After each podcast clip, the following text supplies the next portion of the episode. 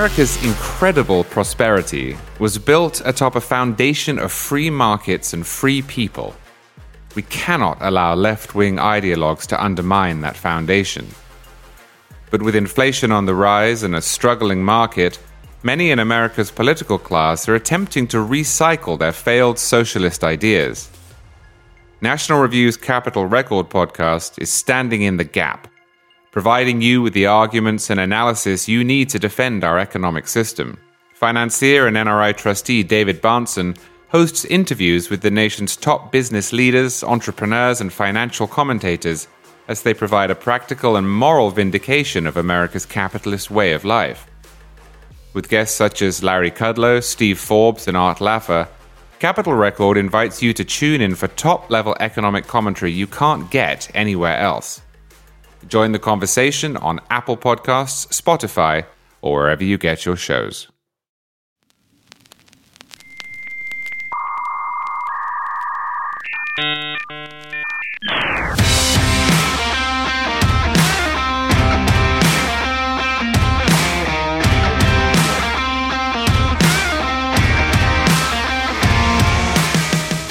Welcome to episode 48 of the Charles C.W. Cook podcast. Happy Thanksgiving, the best American holiday.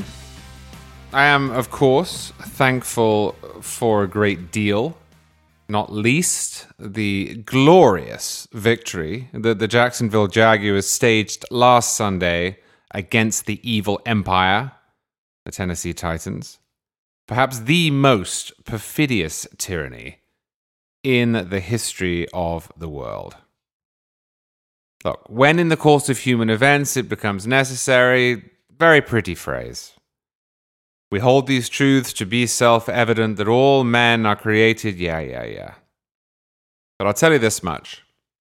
They pale in comparison to Jacksonville Jaguars 34, Tennessee Titans 14, which is the most delicious of all sentences in the English language.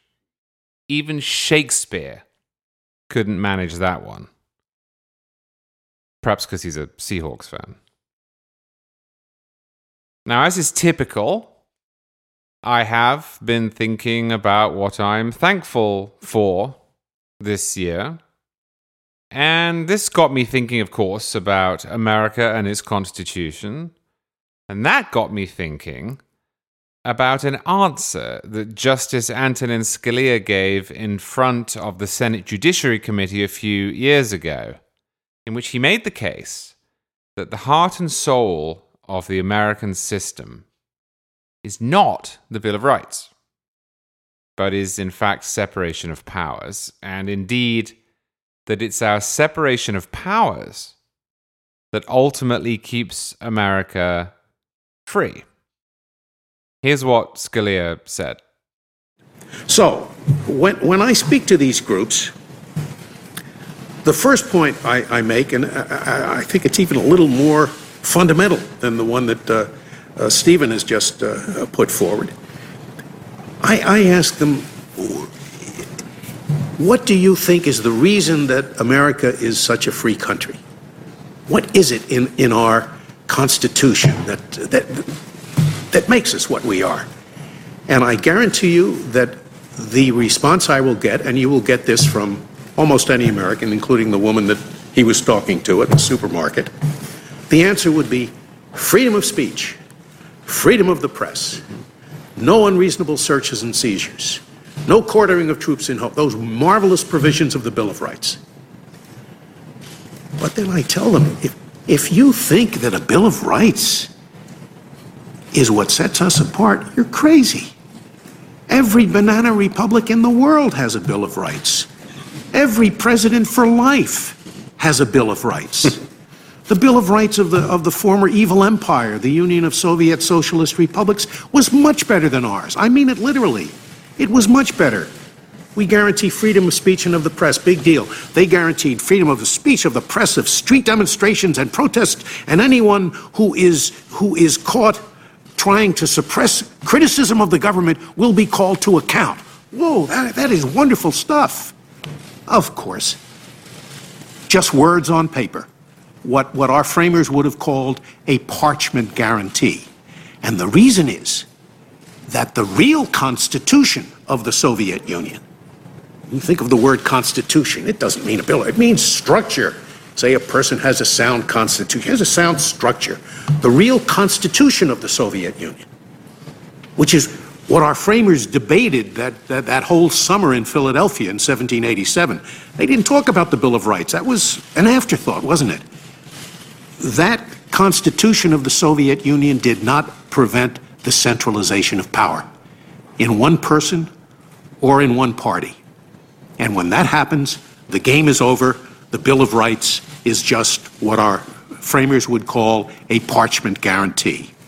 So the real key to the distinctiveness of America is the structure of our government. One part of it, of course, is the independence of the judiciary. But there's a lot more. Now, ever since I heard that, I have been convinced that Scalia was right. And I also think that he's right when he says, as he did in the same address, that we simply do not talk about this enough. That we quite rightly lionize the Bill of Rights, but we ignore separation of powers. So I thought that I would, on this week's podcast, redress the balance. And to help me in this endeavor, I asked Steve Simpson, who is the Director of Separation of Powers Litigation at the Pacific Legal Foundation, to chat with me.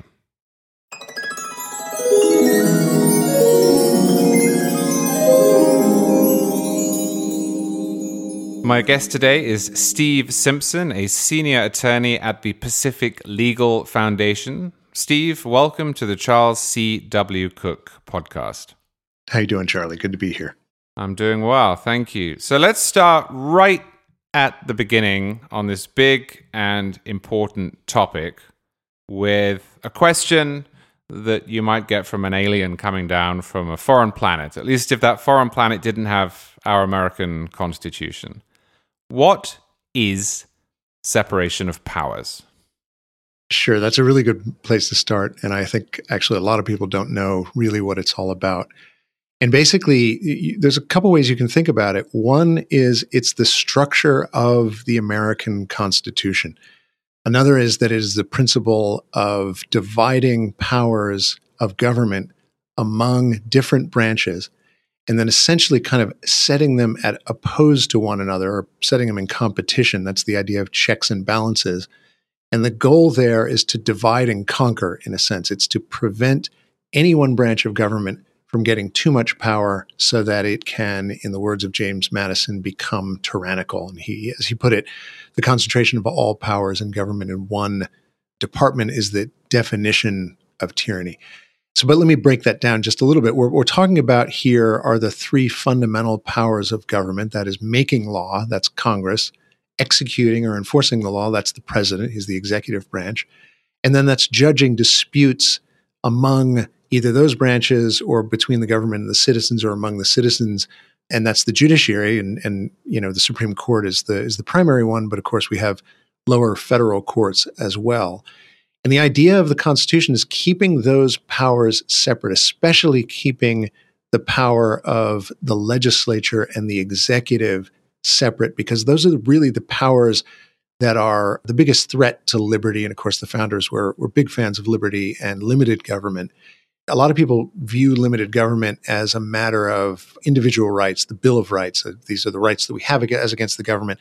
Another way to think about it is enumerated powers. The federal government at least only has certain limited powers.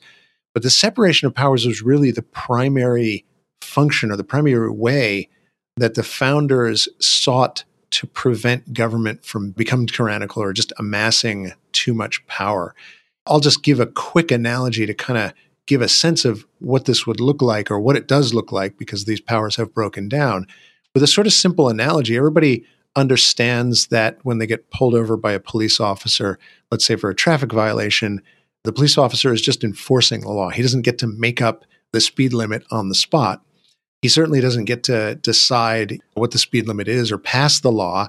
And finally, if he gives you a ticket, you go before a court and then you can challenge it, and the court decides whether you in fact violated the law. So if you combine all the powers of government, it would be tantamount to a police officer getting to pull you over, decide on the spot what the speed limit is, decide that you violated it, and not only that, then go to court and decide that your challenge is not valid because he thinks that you actually violated the law that he made up on the spot.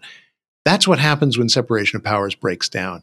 And of course, most people would look at that and say, wait, that's crazy. We can't have one guy doing all of that work or one department doing all that work. But in very real ways, and we'll obviously dig into this, that's kind of what's happened to our government during the 20th century and beyond. So that makes clear why you wouldn't want one person, a dictator, an executive, in your analogy, a police officer, fulfilling these functions. Why wouldn't you want a legislature executing the laws it writes? There's a couple reasons for this. One is an efficiency sort of thing. A legislature has to be composed in a certain way. It's a body of representatives that is supposed to represent, at the very least, the consent of the governed. That is, it's representing the views of an entire population of people, and it's democratically elected, obviously, and that the laws are passed through a particular process that's outlined and embodied in the Constitution. So as a practical matter, having that body actually try to make the executive decisions that the president needs to make is cumbersome, to say the least. And we have a lot of history under the Articles of Confederation during the Revolutionary War.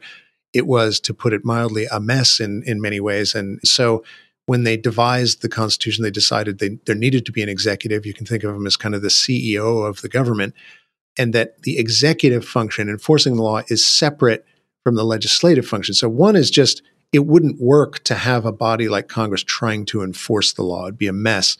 The other is, you want to introduce sort of as much objectivity into the process as possible. And having a president interpreting and enforcing the laws and making the kinds of prosecutorial decisions separately from Congress introduces yet another layer of, you can think of it as objectivity or distance or just separating the power so that you're not getting a concentration of power in one body. And just to complete the point, the founders thought the legislative branch was the most dangerous branch because it got to make law. It got to say, what are the rules that are going to govern our lives? And that's really an awesome power.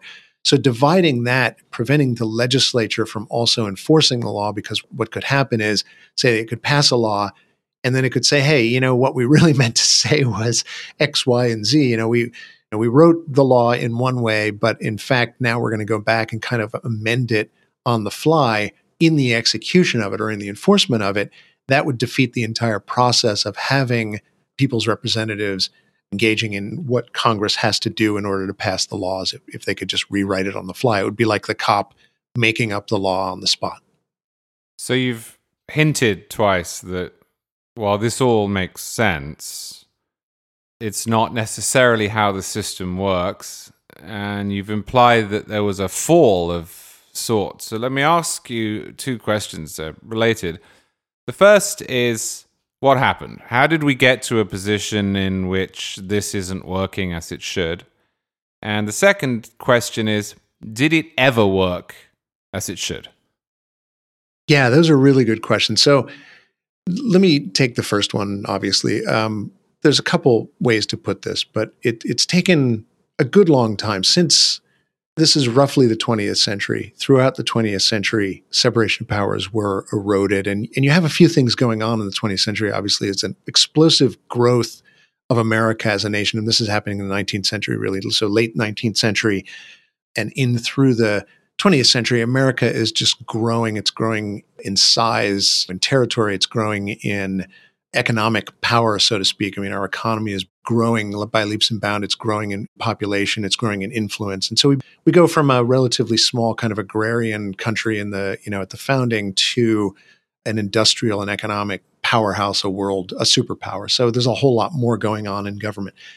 And along with that, for various reasons that we can get into if you want to, is the notion that with government growing, government needs to do more. So in the late 19th century, there is a sort of burgeoning movement of intellectuals who are very skeptical of the founders' view that government should be limited and essentially, and I'm oversimplifying here, but protect rights and do things like protect the country from invasion, so strong defense, protect individual rights, and otherwise leave people alone to pursue their lives. That is at least the essence of the conception of the founders. In the late 19th century, you get a group of intellectuals, generally speaking, I refer to them as the progressives, but you can think of them as broader group, but the progressives are individuals who really embody and typify these ideas. They have a much more aggressive view of government. Government should be controlling more of people's lives. It should be making decisions for people. It should be managing the economy. It should just run more of people's lives than the founders thought. Now, in order to get that, what you need is a government that both has more power and can exercise that power efficiently or easily. What the separation of powers does is it makes it hard for government to pass laws. It makes it hard for government to function in a certain way, in the sense that dividing powers makes the process cumbersome, and it's supposed to make the process cumbersome. The process of passing laws and restricting, you could put it as restricting what people do, but in any event, just passing laws, because the founders thought that the lawmaking power was awesome and it should be as contained as possible to leave people as free as possible. The progressives had a very different view. They wanted a government that was much more powerful and could manage much more of individual life and economic life. And so they saw the separation of powers as a real impediment. There are a number of intellectuals who typify this view. Woodrow Wilson is probably the best example, both because he was president, but he was also an intellectual. But he was first and foremost an intellectual. And he and a growing group of thinkers in the late 19th and early 20th century set about to kind of undermine the whole idea of separation of powers and limited government. And they saw separation of powers as the chief impediment to accomplishing a government that was more activist, that was more empowered and could manage more of the lives of the citizens and do more and just be more active. They sort of set out a blueprint, so to speak, for undermining the separation of powers and chiefly combining, in a sense, the executive and the legislative power and getting the judiciary out of the way. Because in the early 20th century, we had a judiciary that was much more interested in enforcing the Constitution, at least the separation of powers, but other provisions as well. So they made it difficult for government to grow the way Wilson and others wanted. And so their whole plan was, we need to, in various ways, get rid of the separation of powers, allow Congress to transfer more lawmaking power to the executive in the form of regulations, which is a whole lot of what we have today, and get the judiciary out of the business of checking the other branches and keeping them cabined to their functions. So, I mean, I can go into more detail, but that's kind of the backdrop to it. And then through the 20th century, what you get is just an explosive growth of government in general, but in particular, regulatory agencies, the alphabet soup of agencies throughout the federal government, the FDA, the SEC, all sorts, the FTC, others, and a government that is no longer really passing laws anymore. Congress is passing very broad laws that essentially say, and again, I'm oversimplifying, hey, administrative agency, you pass rules within this broad context, you regulate this industry or that industry, and then we get a proliferation of regulations. And so government today is not so much by Congress and really even the president as a president. It's a giant number of regulatory agencies that are passing rules on the fly. It's a much more abbreviated process. And we just get a proliferation of thousands and thousands and thousands of rules that govern more and more of American life. So let me ask you about that, because I hear two big criticisms of the view that you're outlining here from modern day progressives and indeed from the original progressives as well. One is that separation of powers in the American context makes it hard to pass things. That's the basic critique.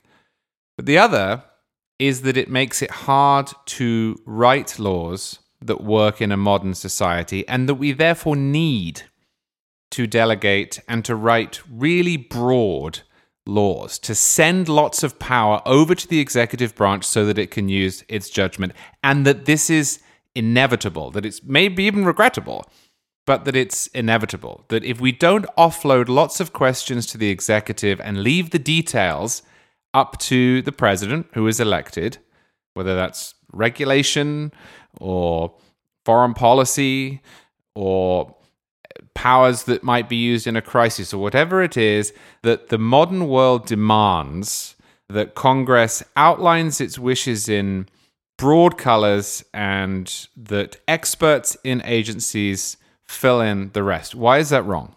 Yeah, so on the first one, it's right in the sense that your first question was, does it make it hard or doesn't it make it hard? And the answer is absolutely. And I would add to that, amen to that. Thank goodness that it makes it hard, because it should be hard to pass laws. And in any event, that's what the founders' whole purpose in separation of powers and creating the separation of powers was to make it hard. And we know this because we can read the Federalist Papers is the best example. Madison and Hamilton talk about this. Madison in particular, and I think it's Federalist, the 50s, sort of late 47 through 52 or so, he talks about the legislative branch and making it difficult for Congress to pass laws. Because again, we have to remember that the lawmaking power is an awesome power. It's broken down to its essence. It's the power to force people to do things and to put them in prison or take away their livelihoods if they don't do those things. So it's a really serious power. And the founders had a whole conception of government that, again, the essence of it was the primary purpose of government, and this is in the Declaration of Independence, is to protect people's rights. So there's definitely a role for the power of forcing people, combating crime, let's say, dealing with foreign aggressors, and some other things, and a government designed to settle disputes, such as in the civil context of what the courts do. But otherwise, our government should be relatively small, and the scope or sphere of liberty should be very, very broad. So yes, it makes sense to make lawmaking difficult, and that was by design. And I agree with that wholeheartedly. Now, in terms of the idea that in modern times, we need a government that has more power and administrative agencies that can exercise that power more nimbly, I just reject that. That is a deeper argument, and it's a more normative argument in the sense of what sort of a government should we have and how does one figure that out? And the founders had thoughts of that. The philosophers and the thinkers that they relied on, John Locke being one, had views on that. I agree with that wholeheartedly. We can get more into it if you want to.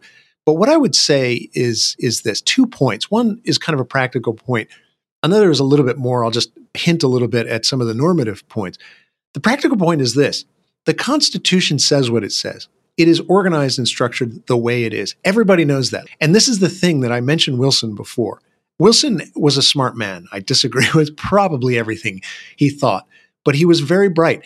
And one of the things about he and his fellow progressives that is actually really interesting is they were absolutely above board and honest about this. And what they said in essence was, here's what the founders thought. And they actually lay it out in real detail. If you want to read and understand the founders, one of the best ways to do is to read their critics among the progressives, because they were very honest about this.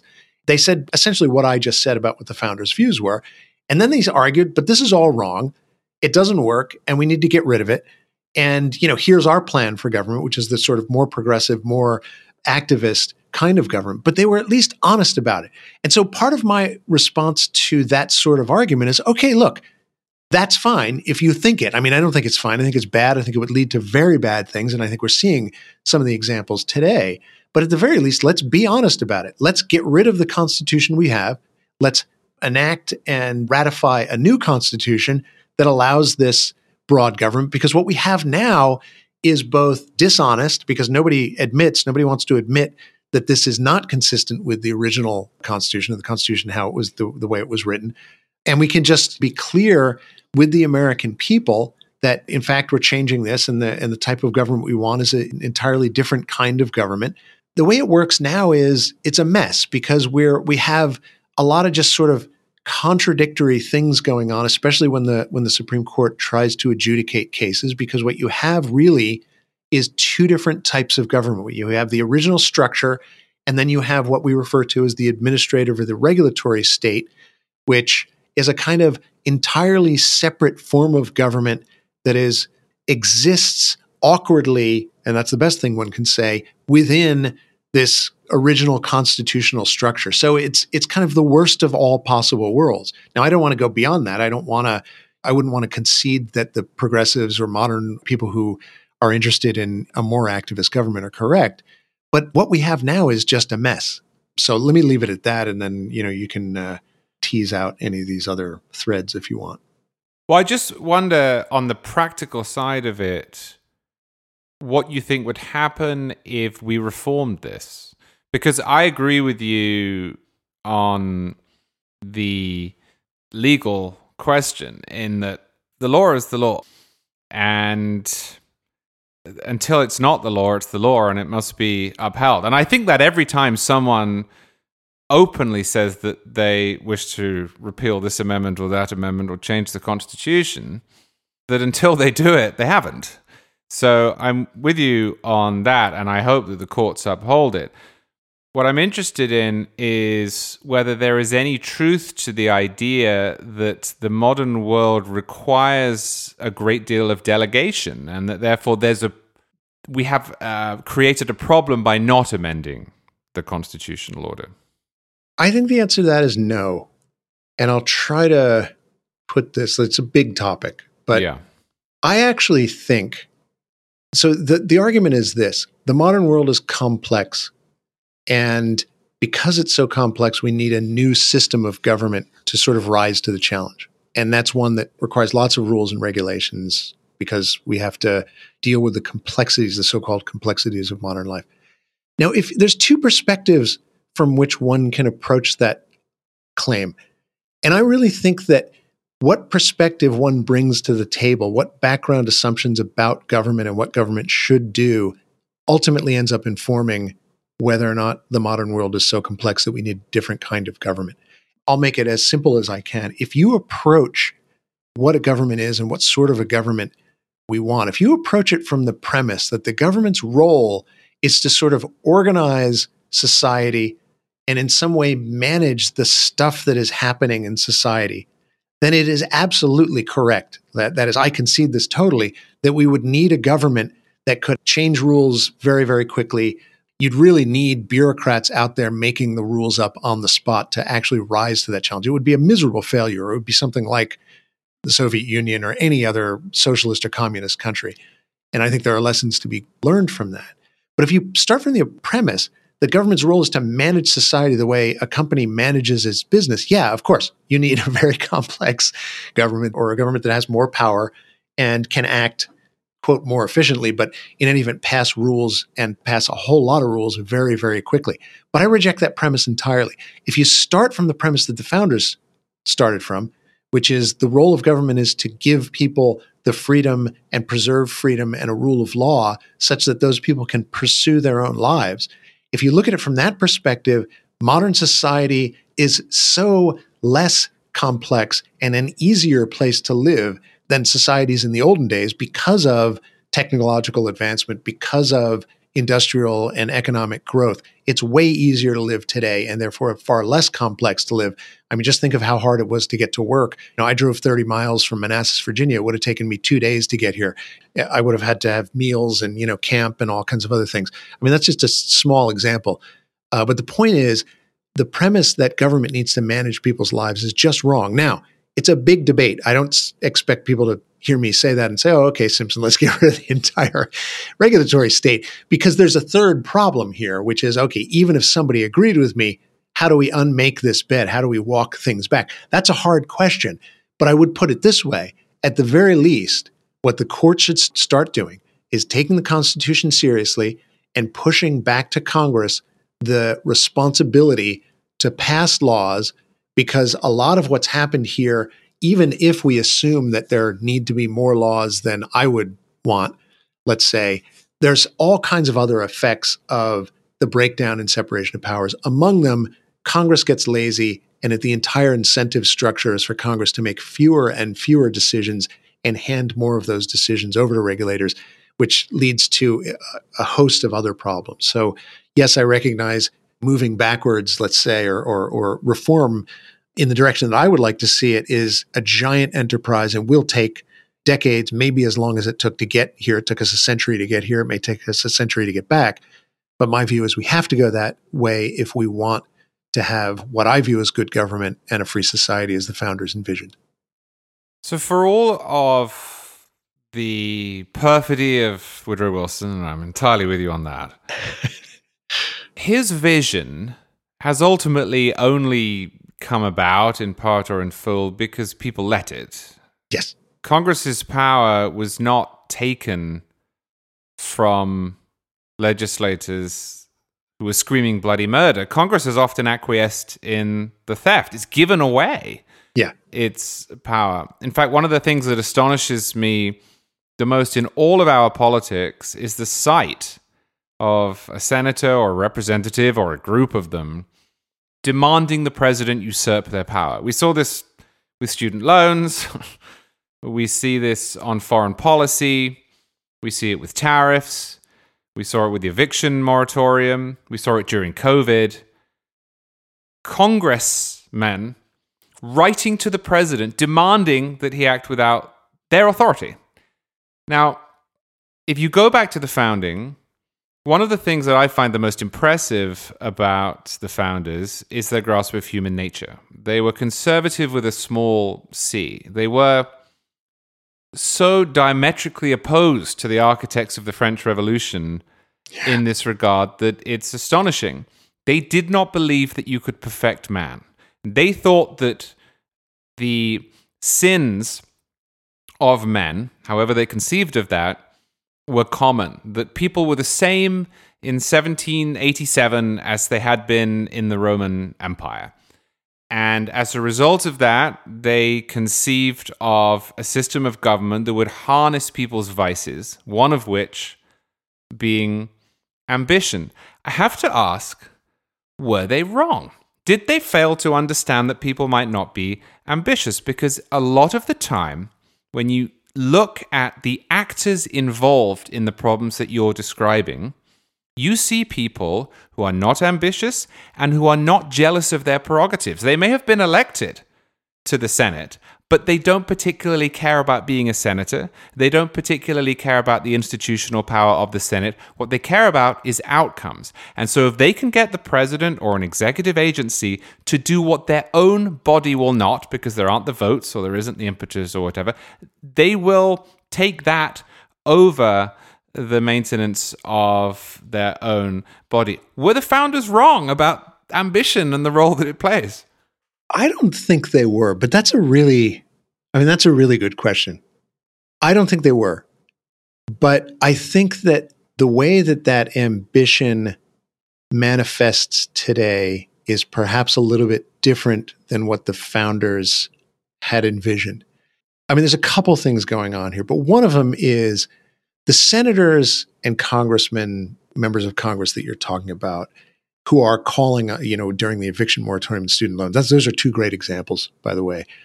These are people who are now exercising a kind of power that is perhaps less direct, but I think ultimately it is still power, right? So I would think of it as more like a faction issue. They are part of a faction that knows they can influence the president to do certain things, and they know they are part of that faction or cabal.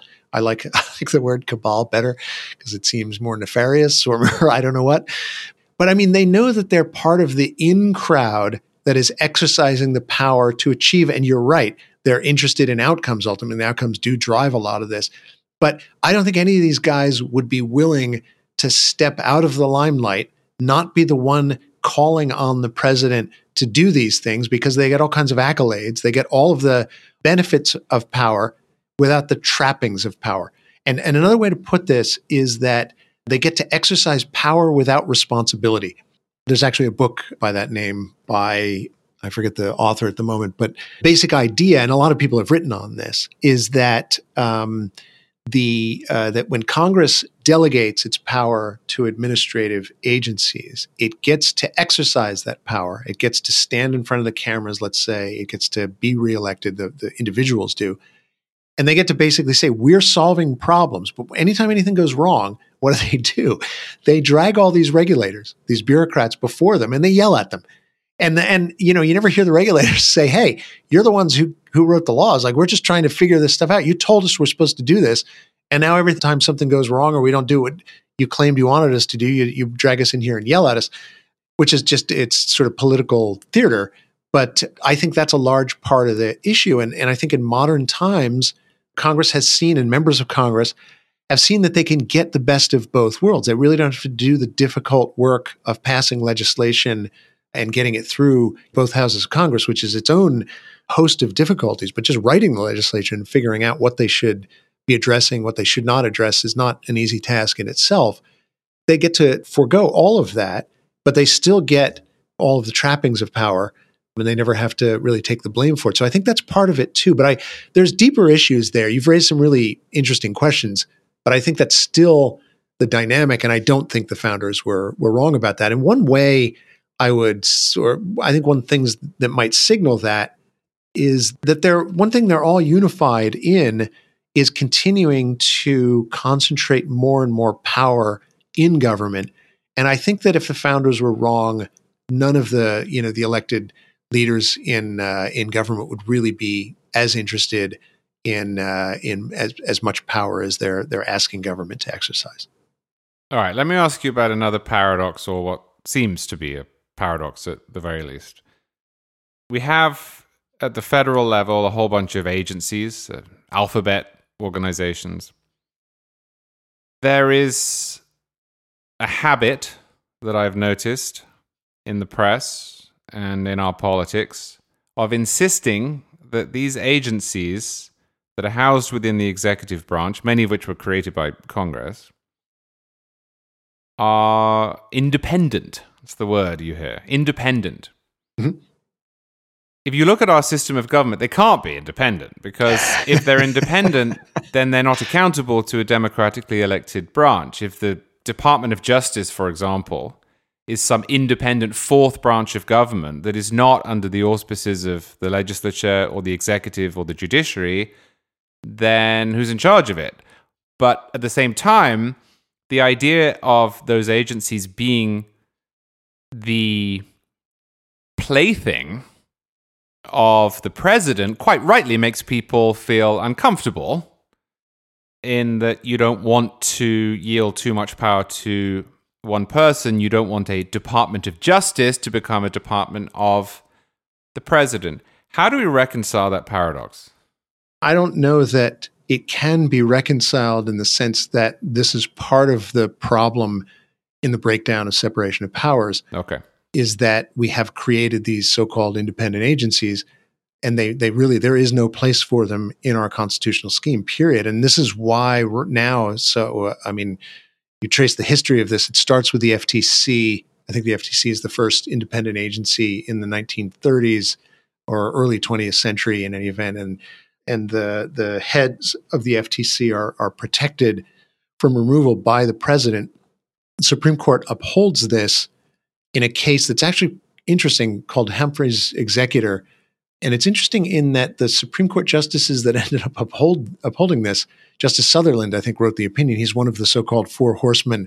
This was a criticism among the New Dealers, or by the New Dealers, of a number of Supreme Court justices who were seen to be arch conservatives and opposed to the New Deal. And in certain ways they were, yet they sanction or uphold what is, to my mind, and I think a lot of other people, an egregious violation of the separation of powers by allowing these independent agencies whose heads can't be fired by the president and therefore can't be controlled by the president, allowing them to exist. And I really think what was going on then is that they saw, certainly Justice Sutherland did, that President FDR was exercising gigantic amounts of power, and that I really think they feared something like a dictator arising in America.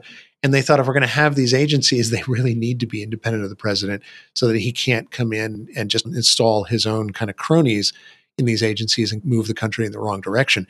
The ironic result is that it ended up creating independent agencies that are accountable to no one. And that's a really serious problem, obviously, or I hope it's obvious under the Constitution, because ultimately power is supposed to reside with the people, popular sovereignty and consent of the governed. And anytime you disconnect those who are executing power or passing laws from popular accountability, you've severed that connection, and we no longer have a government that operates on the basis of consent of the governed. But yeah, you can't reconcile that. So I agree with you totally on that. It's a paradox, and one of the symptoms of the breakdown of separation of powers. This is a related question, I think. What is the unitary executive theory? I remember under Bill Barr, there was a lot of freak out in the press that he was an advocate of the unitary executive theory. What is that? The simple version of the unitary executive is that the president exercises all of the executive authority. He doesn't have to answer to others except in ways that the Constitution explicitly states when he's exercising that power. Now, there's a kind of question-begging nature to that even description, because then the question becomes, well, what power are we talking about? What is the executive power, and how much power is the president supposed to be able to exercise? And there are sort of, you can read on various versions of the unitary executive, strong versions and weak versions. But what it comes down to is when you're talking about the executive power, the president is the CEO of the government, and he makes final decisions on things that are by their nature executive. The easiest way to see this, I think, is in he's the commander-in-chief in wartime, or just overseeing and commanding the military. If we're in a war, the president gets to make the decisions. At least he's the commander-in-chief, and he appoints all the generals, et cetera, and he oversees all military operations, and Congress has no authority to meddle in the kinds of decisions that he's making. And I think that's absolutely right. I agree with it, and yet I'm pretty much a libertarian and a small government kind of guy, but my view is, bottom line is, both it's a virtue of our system that we have an executive that has the authority to do executive things and carry out the business of government and take the lead. It's necessary, and we actually have examples through history of what goes wrong when the president can't do that. There's still an open question about what exactly is the limit of the executive power. We could talk about particular contexts, but I think that the easiest one is to view it as foreign policy issues. And then, of course, appointing all of the subsidiary officers, the officers under his control, heads of departments, that kind of thing, and then setting policy that is executive policy. The president should have all that power. Do you think that the president of the United States can fire anyone he wants within the executive branch for any reason? Yeah, absolutely. And I think that is, well, you asked it as can, and the answer right now is no, I know it's not. But look, yeah. Donald Trump has proposed changing the rules around this area, and this is always cast as some sort of incipient fascism. But would that be a fairly straightforward application of the unitary executive? Yes, I think absolutely. And I mean, I think it is, yes is the simple answer. And it's entirely consistent with early case law. Case called Myers versus United States, the Supreme Court. This had to do with the Postmaster General, but whether or not he could be removed. And the basic argument is pretty simple. If the president can't fire his officers or the heads of departments, whatever, all of the people who run the executive branch, then he doesn't have control over those people. And if he doesn't have control, he's the elected official in charge of the executive branch, then the people no longer have control. So it is it's a one way or an avenue, and a very important one, by which we exercise popular accountability, that is accountability to the citizens of the nation, by ensuring that all of the president's officers are answerable to him. And that means he gets to hire them and he gets to fire them. At 30,000 feet, are we going in the right direction on this issue of separation of powers, or the wrong direction, or are we treading water? I would say we're going in the right direction with a few caveats. So, as I said earlier, we've been moving for most of the 20th century and beyond into the 21st century in the wrong direction.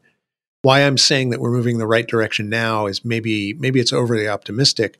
But what I'm focusing on now is the Supreme Court has finally, since we have not had a Supreme Court better for separation of powers, meaning taking separation of powers as seriously as this court does. And I'm talking about the six conservatives primarily, although not exclusively, since 1935. It's the best court on this issue since then. And for that reason, maybe I should put it as there's good reason to hope we will be moving in the right direction. And it looks like so far the court, since Justice Barrett was appointed, creating the six conservatives, is moving in the right direction and doing most things right. It's not perfect, but I'll take good over perfect. So yeah, I think in that sense, we're moving in the right direction.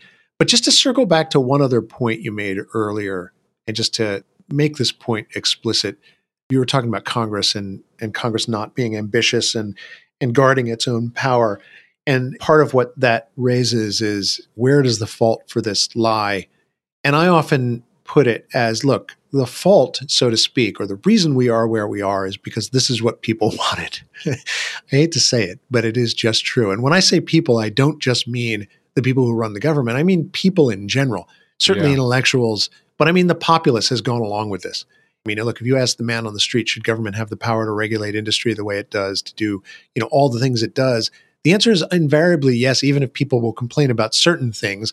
And certainly in, when they perceive something going wrong, they immediately go to the government and say, why didn't you fix this? We have a student loan problem. Why haven't you erased student debt? Nobody really cares about separation of powers. So we are where we are as much because the departments of government have given up their power, or they have in some way diluted separation of powers. And certainly the courts have been accomplices. Sometimes you could say they were the main drivers in certain circumstances, but that's debatable. But it's also because the people want it that way. So are we moving in the right direction? People haven't really changed their minds in major ways about separation of powers that I've seen. But maybe there are signals that people are starting to take it seriously beyond just the six conservatives on the Supreme Court, and there are legislators and intellectuals out there as well, and people like me who do this for a living. But there's cause for optimism is my ultimate point.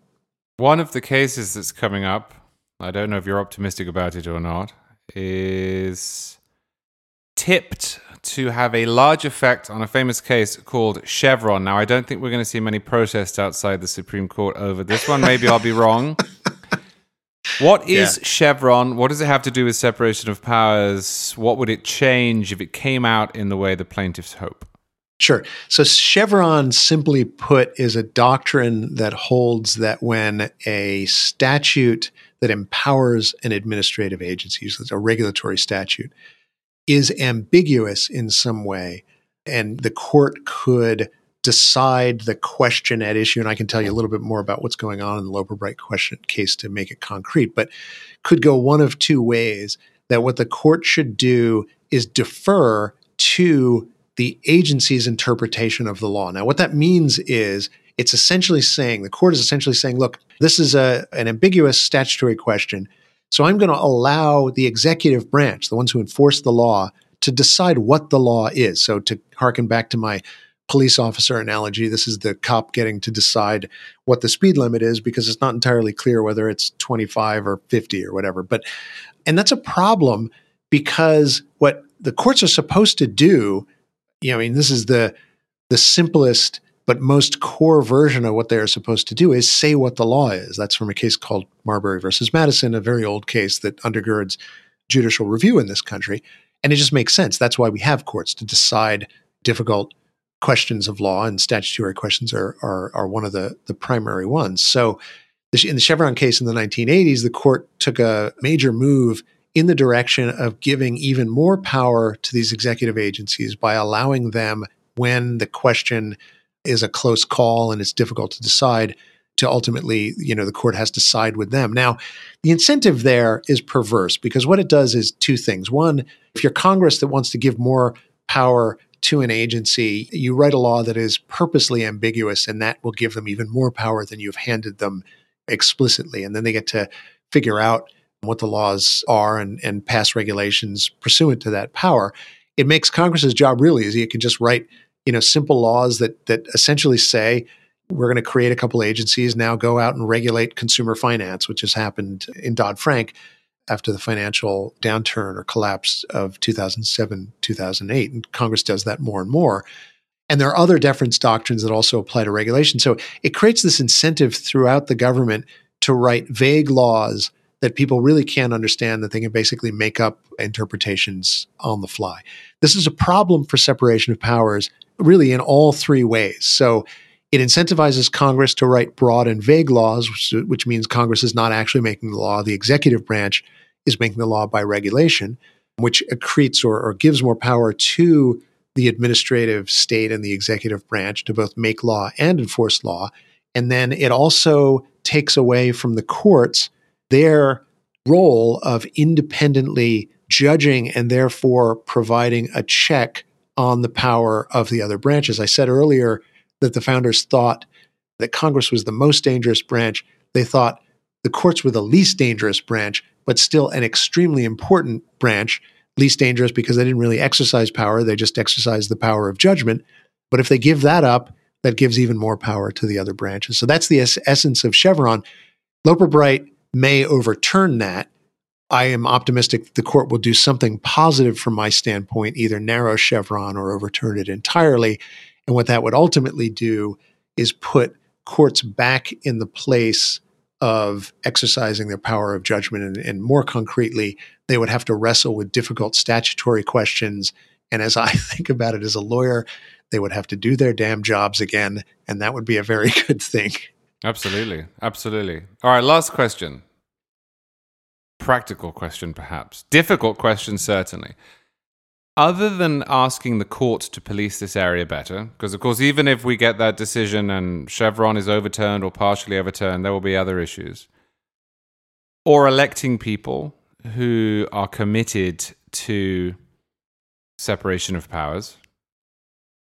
Are there any other structural ways that we can fix this? I ask because whenever I'm asked the question by listeners, which constitutional amendment would you add if you had the power to do so? I always say, and yes, it's a joke, that I would write in the margins of the existing constitution over and over again, and we really mean it. Yeah. So is this an and we really mean it question, or is this something we could actually do? Change the constitution, change the way that Congress works to materially improve the functioning of separation of powers in the US? I think that it's an and we mean it question. And I have to be honest, I haven't really thought, is there something you could do that would improve separation of powers other than, like, I mean, Congress could change the Chevron doctrine if it wanted to, because it's, I think it's within Congress's power, but leave that aside because that's not, it looks like the Supreme Court's going to do that. I don't really think there's anything major. I don't think anybody really reads Article 1 and says to themselves, I don't really know what the, who gets to exercise the legislative power. And I don't think anybody misunderstands the role of the courts or what there are questions about what the executive power is. But honestly, if Congress is doing its job, the sort of range of, think about it as prosecutorial discretion when we're talking about enforcing laws, is not really a hard question. All of these things are either explicit or implicit in the Constitution, and they've been known for a long time. So the idea that you're going to write something on top of that, that now is the magic fix for where everything went wrong, I think is just not going to happen. It's naive. And it really, I think, misunderstands why things went wrong. I said before, this is ultimately, I mean, I think of it as it's like a philosophical change in how people viewed government. And ultimately, the progressives were very explicit about what they wanted to do. It took them a whole lot longer than they thought, but they won the battle, if not the war, and they ended up changing hearts and minds to their view of what government should look like. The ultimate battle, or maybe it's the war, is we have to change hearts and minds. And that's a very unsatisfactory answer for a lot of people, but I got nothing better than that, other than, we'll do as lawyers what we can do to get the courts to move to where they should be and should have been, but that's not going to solve everything. If the people are really want a government that functions the way our administrative state does, they're going to get it ultimately. So we really have to educate people. Much as I hate that to be the answer, I wish it was a better one, but I think that's true. All right. Steve Simpson, thank you so much for coming on the Charles C.W. Cook podcast. Thanks for having me. And that's all we have time for this week. Thank you to Steve Simpson for talking to me about separation of powers. Thank you to you for listening. Happy Thanksgiving, and we'll see you next week.